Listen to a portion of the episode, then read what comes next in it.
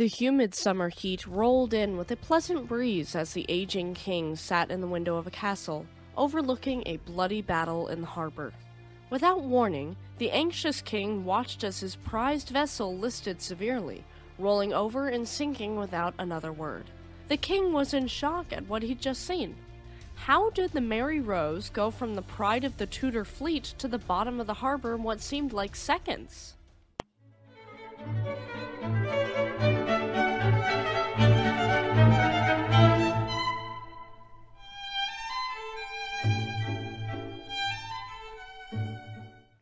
Welcome to Shipwreck Sunday. My name is Eleanor. Just a quick disclaimer for our younger audience before we dive in.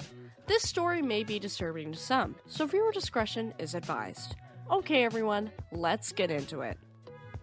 We continue Warship Month with Episode 3. If you didn't know, I also have a fascination with the Tudor dynasty, particularly with the bizarre reign of Henry VIII and the tragedy that befell his six wives. Today's ship just so happens to be one ordered by King Henry VIII. Let me give you some context as to what was going on during this time in England, as the world was very different from what it is now, and so were the ships. King Henry VIII, born Henry Tudor on June 28, 1491, was the second son of King Henry VII and Elizabeth of York. Following the death of his older brother, he became heir to the throne and ascended to become King of England on April 22, 1509, until he died on January 28, 1547. During his father's reign, the House of Tudor had been established, which ended the civil war between the houses of York and Lancaster, the War of Roses. Henry V, known for his illustrious wartime victory at Agincourt, also was ambitious on the seas. However, his ambition didn't carry over to later generations, with only six ships being built for the crown from 1422 to 1509. King Henry VIII, however, understood the power that a strong navy possessed, and so he'd oversee the building of numerous ships during his reign. When he became king, he'd only inherited two notable carracks from his father Regent and Sovereign. Now we will finally get into Mary Rose as she comes into play. Just a few months after the young Henry VIII ascended the throne, he ordered two new carracks, Mary Rose and Peter Pomegranate. It's possible Mary Rose was ordered shortly before his reign began, since it's uncertain when exactly he ordered the ship, but we do know he oversaw her construction.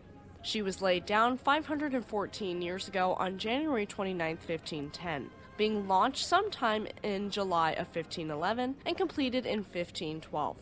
Before we get any further into her history or the Tudor dynasty, let's look at her specs.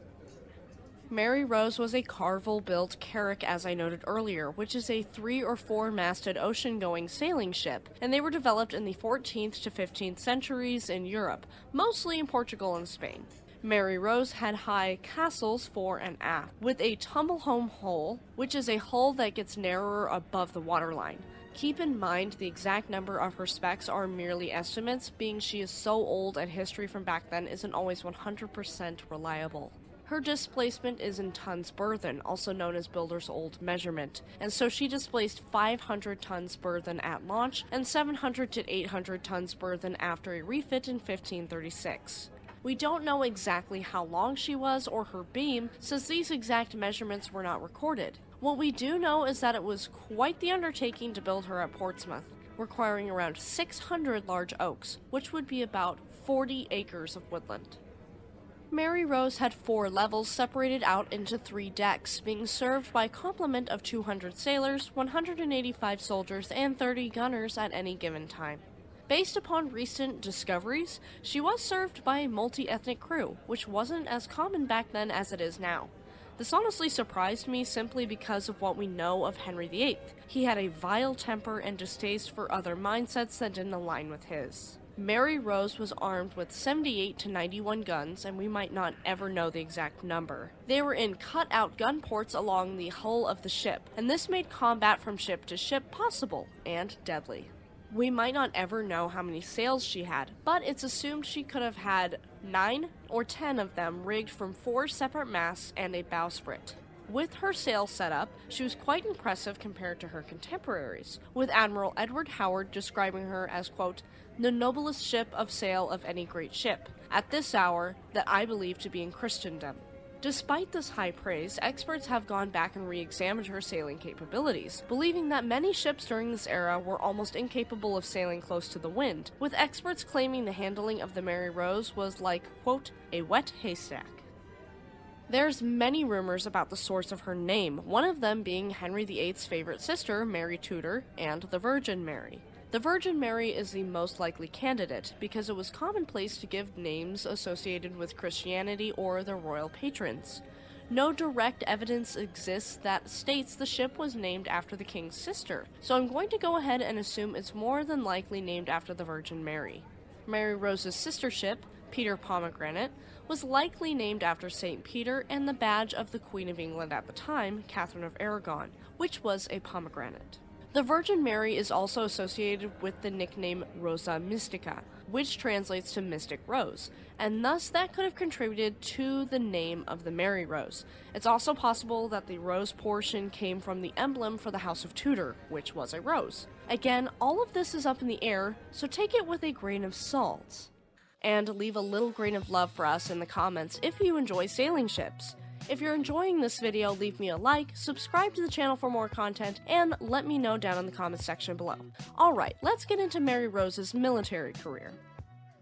In 1512, Mary Rose would see her first battle during the First French War. Spain and England joined forces in a naval operation against France, with Spanish forces attacking the French in the Bay of Biscay and then moving on to Gascony, while the English were to engage Breton and French fleets in the English Channel. Remember Sir Edward Howard from earlier? He'd be appointed Lord High Admiral and chose Mary Rose to be his flagship, taking her on his first mission to clear out the French forces from England to the northern coast of Spain to open up the way for supporting troops landing near the French border at Fuenterrabía. This fleet had 18 ships, including Regent and Peter Pomegranate, with 5,000 men spread out amongst these 18 vessels. Howard's expedition was overall successful, with the successful capture of 12 Breton ships, followed by a four day raid on Brittany. The fleet was back in Southampton by June, being visited by King Henry VIII himself. I'm assuming he was pleased, since no one was beheaded or sent to the Tower of London during this visit, as far as I know. Two months later, in August, Mary Rose and the fleet set sail for Brest, and there they ran into a ragtag French Breton fleet of ships at the Battle of St. Matthew. The English ripped the French a new one, and the French fled from the battle with their tails between their legs. The Bretons remained, with their flagship Cordelier fighting valiantly, being boarded by the crew of Regent. Either by accident or the refusal of the crew of Cordelier to surrender, we don't know for certain, the powder magazine was set aflame, burning until it exploded violently, unfortunately catching Regent ablaze as well. The ship would burn until she eventually sank, with only about 180 English crew managing to be saved. A few Bretons survived the sinking of their ship, but they were captured, and with how bloody this era was for human nature, I can only assume the worst for them. 600 soldiers and sailors, the captain of Regent, the steward to the town of Morlaix, and the High Admiral of France were killed in the sinking. This is why we know so much about it. It was recorded over and over. On August 11, 1512, the English burnt and destroyed 27 French ships, captured five other vessels, and moved on to Brest, where they offloaded forces to raid and take prisoners. However, this siege was cut short when storms forced Mary Rose and her fleet to retreat back to Dartmouth in Devon for safety, and then on to Southampton to repair. Early on the following year, Mary Rose once again was chosen to be Edward Howard's flagship, and she'd make a move on the French. On April 11th, the fleet arrived just off Brest to see a small fleet of ships join up with the larger fleet in Brest Harbor. The French had gained galleys from the Mediterranean, which were much nimbler oar powered vessels, and these galleys sank one English ship and damaged another. Though Howard was able to offload troops near Brest, they weren't able to push in on the town and they started to run dangerously low on supplies. He wanted to push for victory, so he took a small force of small oared boats to attack the front lines on the French galleys on April 25th. Howard did come face to face with the ship of the French admiral and attempted to board it with the help of a small party. Unfortunately for Howard, the French didn't want that, and so they cut the cables attached to the two ships, which separated Edward Howard from his men, and the soldiers aboard the galley instantly killed him. The fleet, having lost their admiral and close to starvation, returned to Plymouth with their heads hung low. Edward Howard's older brother, Thomas Howard, received the title as the new Lord Admiral, and he was tasked with arranging yet another attack on Brittany. The winds were not on their side, and it was difficult to gather supplies for the convoy, so they weren't able to move forward with their planned attack. Mary Rose docked for winter in Southampton.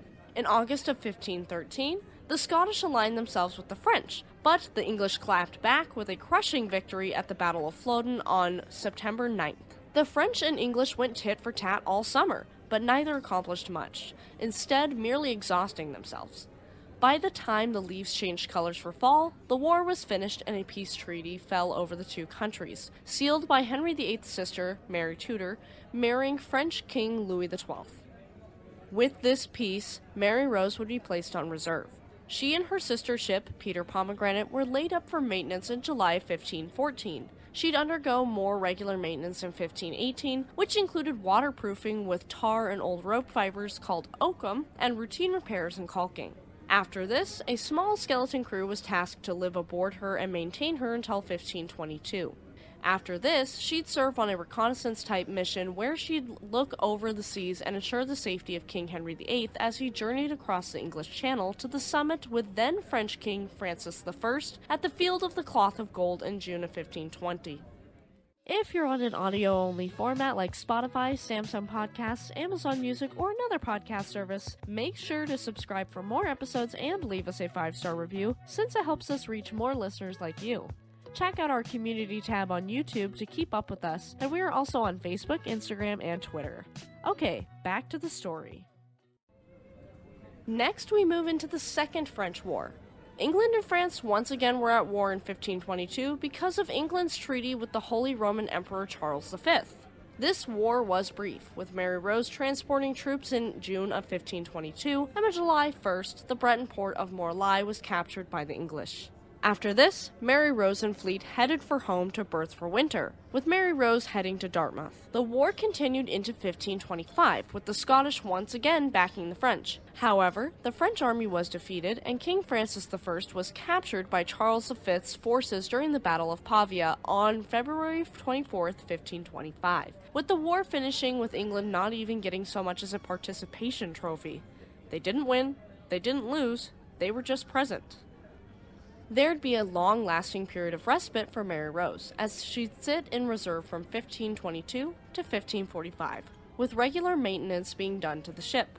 Little documentation about Mary Rose from the years 1528 to 1539 exists, but we know that she was around at the time. According to a document by Thomas Cromwell, Mary Rose and six other vessels were, quote, made new while he was in the king's service, but it's unclear what any of this meant. And since he was beheaded on the king's order in 1540 before anyone could ask any clarifying questions, we'll never really know for certain.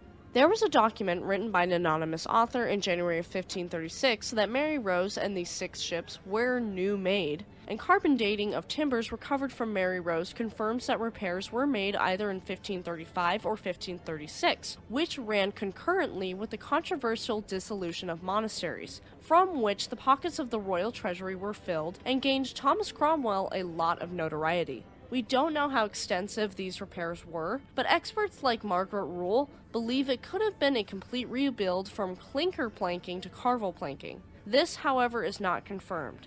Now, on to the Third French War, because apparently we just can't get enough of the French. If Henry VIII had a relationship status on Facebook, it would be It's Complicated. This complicated marital life and the dissolution of monasteries angered the Pope as well as other Catholic rulers throughout Europe, making England even more of a lonely island diplomatically. Remember, this was a time where the Catholic Church was still incredibly powerful and it had a lot of control. The height and decline of the papacy are generally defined from the years 1073 to 1517, and despite us being a bit past this time frame, the Catholic Church still had an enormous following and was immensely powerful politically, ecclesiastically, and commonly among civilians. Protestantism, Lutheranism, and the Church of England, headed by Henry VIII himself, were on the rise during this time, but were still not as popular as Catholicism. Christianity started essentially with Catholicism and has evolved over time to have many separate religions, including Baptists, Evangelicalism, Presbyterianism, Methodism, and many more. Thanks to Henry VIII wanting a divorce from his first wife and creating a whole new church just to accomplish this goal, we are now at this Third French War and he's on his sixth wife, Catherine Parr. In 1544, Henry VIII had agreed to lead an attack on the French town of Boulogne as part of a joint effort against France with Emperor Charles V. And despite it costing a great deal of resources and fine soldiers, England achieved the siege in September of 1544. However, the victory was short lived as England was soon left destitute as Charles V had already achieved what he wanted and signed a peace treaty with France separate from England. This defeat left Henry VIII to be the laughingstock of his own country. The following spring in May of 1545, the estuary of the Seine was clogged with a large French fleet destined to land troops on English soil. Estimates for the fleet vary wildly, laying somewhere in the ballpark of 123 to 300 vessels according to the French, and according to chronicler Edward Hall, they had up to 226 sailing ships and galleys. Some 50,000 troops lay in wait at Havre de Grace, which is modern day Le Havre, in addition to the fleet on the Seine. A considerably smaller troop of 16,000 English troops and 160 ships were ready at Portsmouth around early June, ready before the French were set to sail. They tried to make a preemptive strike against the French, however, it was unsuccessful. Early on in July, Admiral Claude d'Annebault and the French fleet set sail for England entering the Solent with no opposition and with 128 ships on July 16th. At this time, the English had 80 ships to fight back against the French, including Mary Rose. Because they didn't have heavy galleys, they had to seek shelter in the relative safety of the Solent, and so the English retreated to Portsmouth Harbor. The English relied on one another for safety, just as we rely on our wonderful patrons. This episode couldn't be possible without our lovely patrons. Thank you all so much. If you'd like to support the channel and future episodes, go to patreon.com slash shipwrecksunday to join. Enough of that. Let's get into the Battle of the Solent and the sinking of Mary Rose. Because the English fleet had retreated to Portsmouth Harbor, they were now trapped. On July 19, 1545, the French galleys pushed into the harbor, first threatening to destroy a force of 13 small galleys, which were the only ships able to move against them without wind in the crowded harbor. Luckily for the English, the winds were on their side and filled their sails so the larger vessels could aid the galleys before they were overwhelmed. Two of the largest ships led the attack on the French galleys in the Solent, and that would be the Henry Gras Deux and the Mary Rose. Something went terribly wrong very early on in this battle, and it was unfortunately just bad luck. The Mary Rose and her crew were in the heat of battle against French galleys when a sudden wind or wave pushed Mary Rose heavily to her starboard side, allowing water to rush in through the open gun ports. The crew, unable to stop what was happening and instantly panicking, scrambled to escape to the upper decks as she rapidly filled with water. She listed further and further, with equipment, supplies, ammunition, and storage containers shifting and worsening the list. To make matters worse, the enormous brick oven in the galley on the port side collapsed completely, and the huge 360 liter or 90 gallon copper cauldron was thrown up onto the orlop deck above. Heavy guns came loose in the listing and slammed into the opposite side of the ship, blocking off exits for some men and instantly crushing others. For the men not killed or injured by moving objects, there was only a short window to reach safety, especially for those on the lower decks fetching ammunition or those on the main deck manning the guns. The halls that connected the decks were narrow, and the men escaping here were bottlenecked, and this is evident by the sheer amount of skeletal remains that were discovered here. To make matters worse, the anti boarding netting that covered the upper decks amidships and on the stern castle entangled men who had managed to escape to the upper decks, pulling them down with the doomed carrack. Of the crew of at least 400 men, only 35 managed to escape, giving us a survival rate under 10%. While all of this happened, it is rumored that Henry VIII watched her sink from Southsea Castle.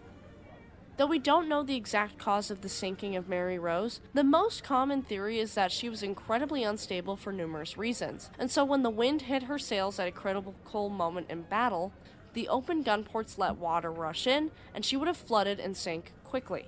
This reminds me of the sinking of HMHS Britannic in 1916. Nurses had left her windows open on the lower decks despite standing orders stating not to, and this doomed the ship to a quick demise. Mary Rose seems to have sunk under similar circumstances. Mary Rose's king only outlived her for about a year and a half, as Henry VIII would die on January 28, 1547, at the age of 55, being buried at St. George's Chapel in Windsor Castle alongside his beloved third wife, Jane Seymour. As for the wreck of Mary Rose, she remained under the sea until October 11, 1982, when she was finally raised up from the depths. There had been numerous attempts throughout history to raise her, and she'd been lost and rediscovered multiple times. Nowadays, Mary Rose and her contents are being carefully preserved, and a large portion of her hull and remaining decks are on display at the Mary Rose Museum in Portsmouth. I'll link the website for the Mary Rose Museum in the description of this episode for those who would like to visit her one day. Mary Rose was a feat of engineering, but she didn't do much in her long career, as far as we know. She was overshadowed by her creator for his heinous actions, enormous ego, and lust for women and bloodshed. However, it is important to remember how she played a key role in the early days of England's Royal Navy, especially since Henry VIII's daughter, the most famous English monarch and the queen with one of the most impressive navies in history, Queen Elizabeth I, was able to defeat the Spanish Armada and cement her role in English history as a powerful woman and incredible monarch. As for Mary Rose, I hope we can continue to learn from her history and preserve her wreck for generations to come. If you liked that story and wanted to hear more stories about sailing ships, check out our schooners and sailing vessels playlist in the cards. Stay tuned next week for the story of USS Charles S. Sperry, a destroyer that served the US during World War II and the Korean War, and then served the Chilean Navy in the later part of the 20th century. Thank you for tuning in to Shipwreck Sunday. Have a great week, and we'll see you next time.